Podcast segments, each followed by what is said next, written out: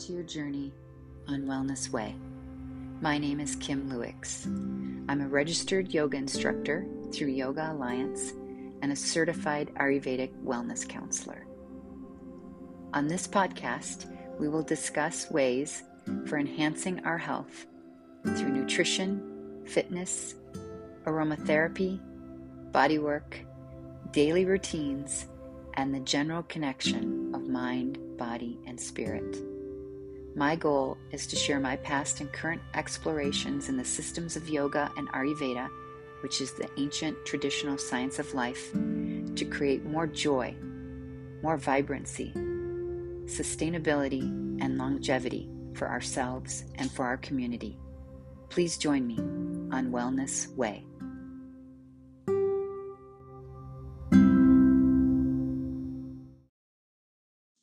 Welcome, listeners. This is my second installment of On Wellness Way. The very first podcast last week was an introduction, a short one, to myself and my intentions for this venue. Um, as a blogger for over five years now, I'm very excited to take my explorations and discoveries to this new level one that is more intimate yet still accessible to your particular schedule.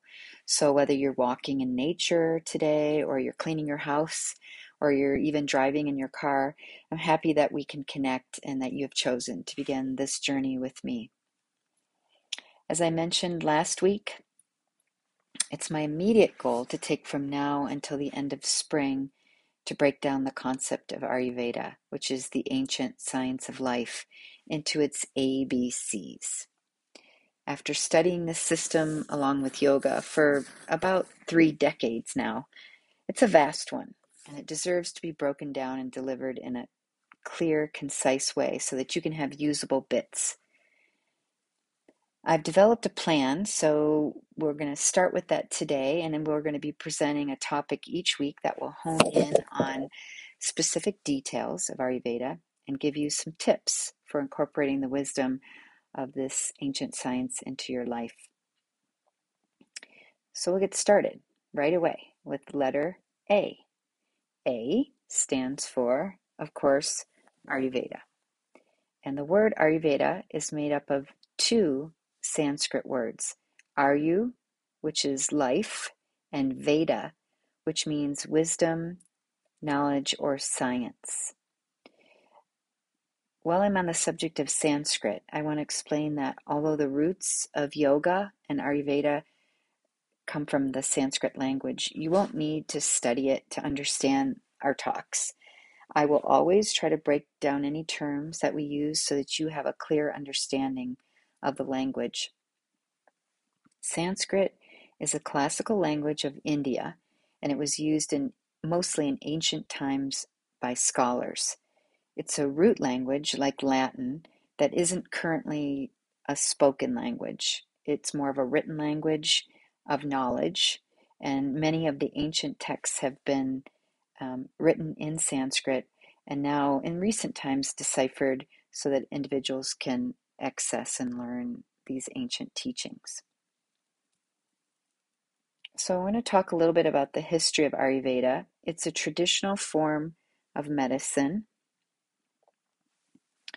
and it originates from the Vedic period in India, which occurred around 4000 to 1000 BCE.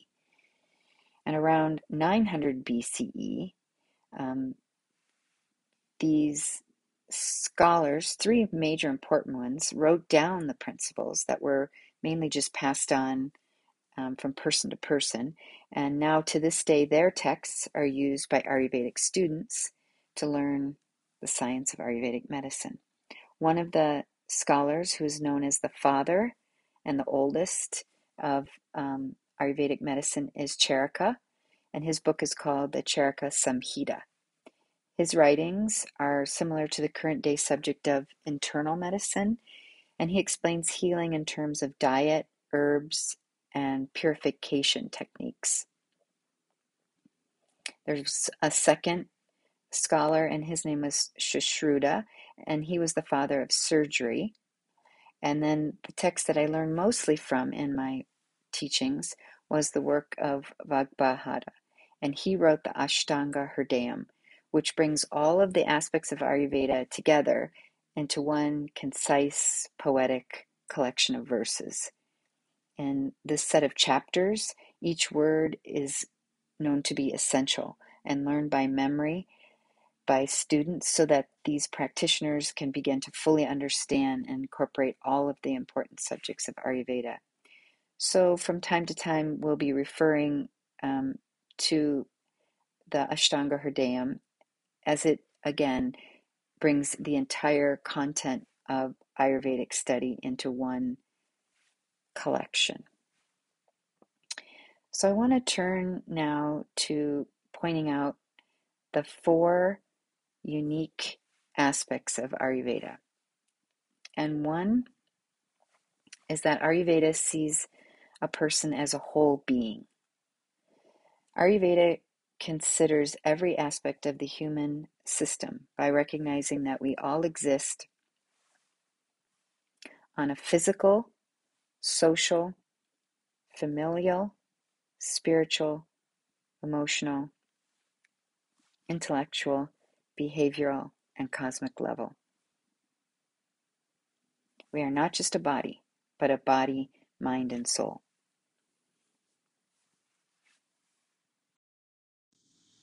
Traditionally, yoga was concerned with the spiritual side of life, and Ayurveda dealt with the physical and the mental aspects of an individual. And that's why together they are known as the sister sciences. One doesn't exist without the other.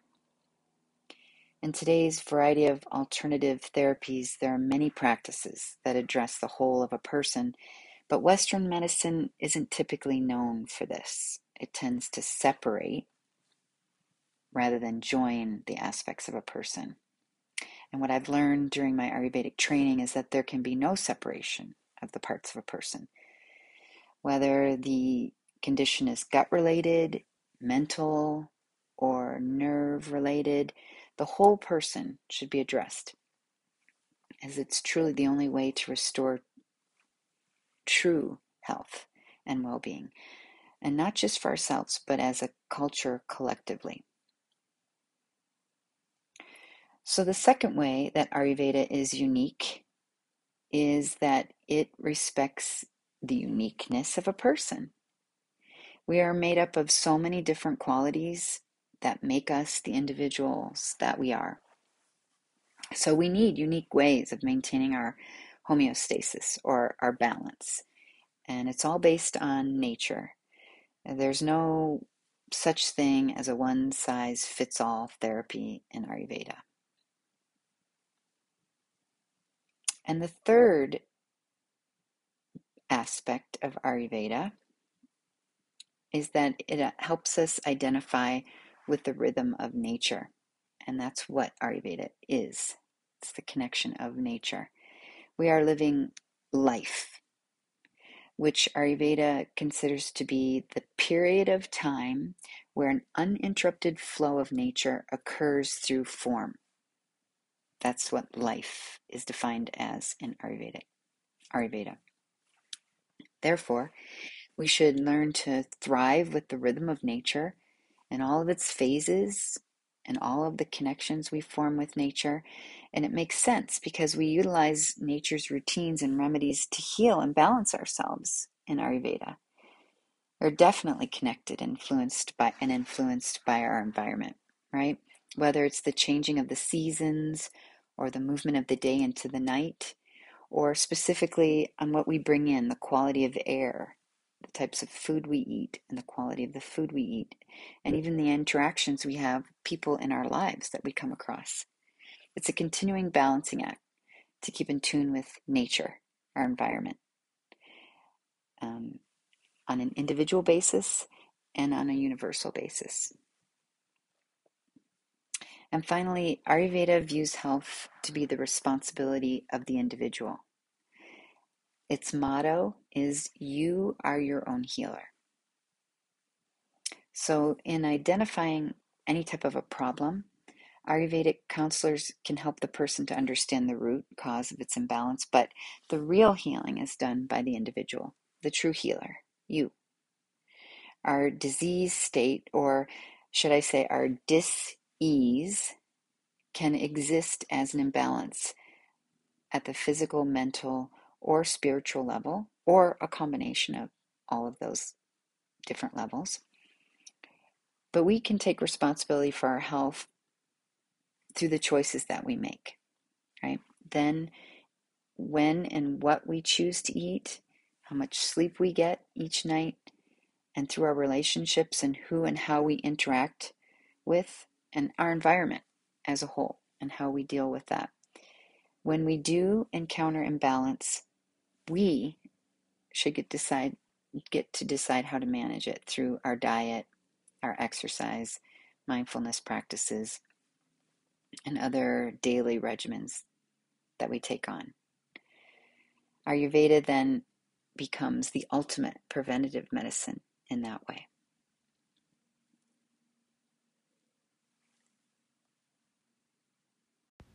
So, now that I've given you an idea of the history and the basic qualities that typically define and describe Ayurveda, I'd like to share a wonderful lesson from one of my teachers, Dr. Jaya Rajan Kodikanath, who we call Dr. J for obvious reasons. And as I spoke before, there is a compilation of verses called the Ashtanga Hridayam that speak of all the lessons of Ayurveda. And each verse is made up of a vast amount of knowledge because each word can represent an entire concept. In yoga and in Ayurveda, a verse is called a sutra, which means in Sanskrit thread. And I think that this is a wonderful, fluid description for a collection of words.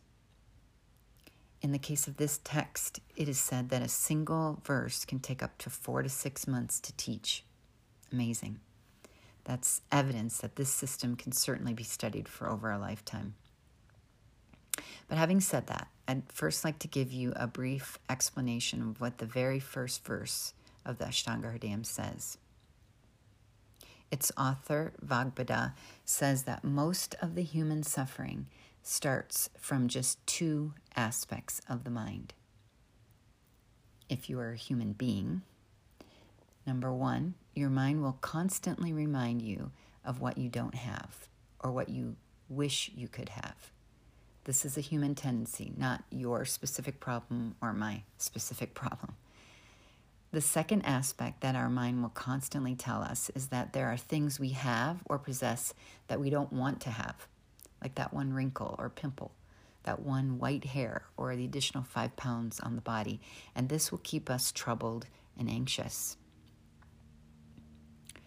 So, these two dilemmas are the primary sources of our suffering.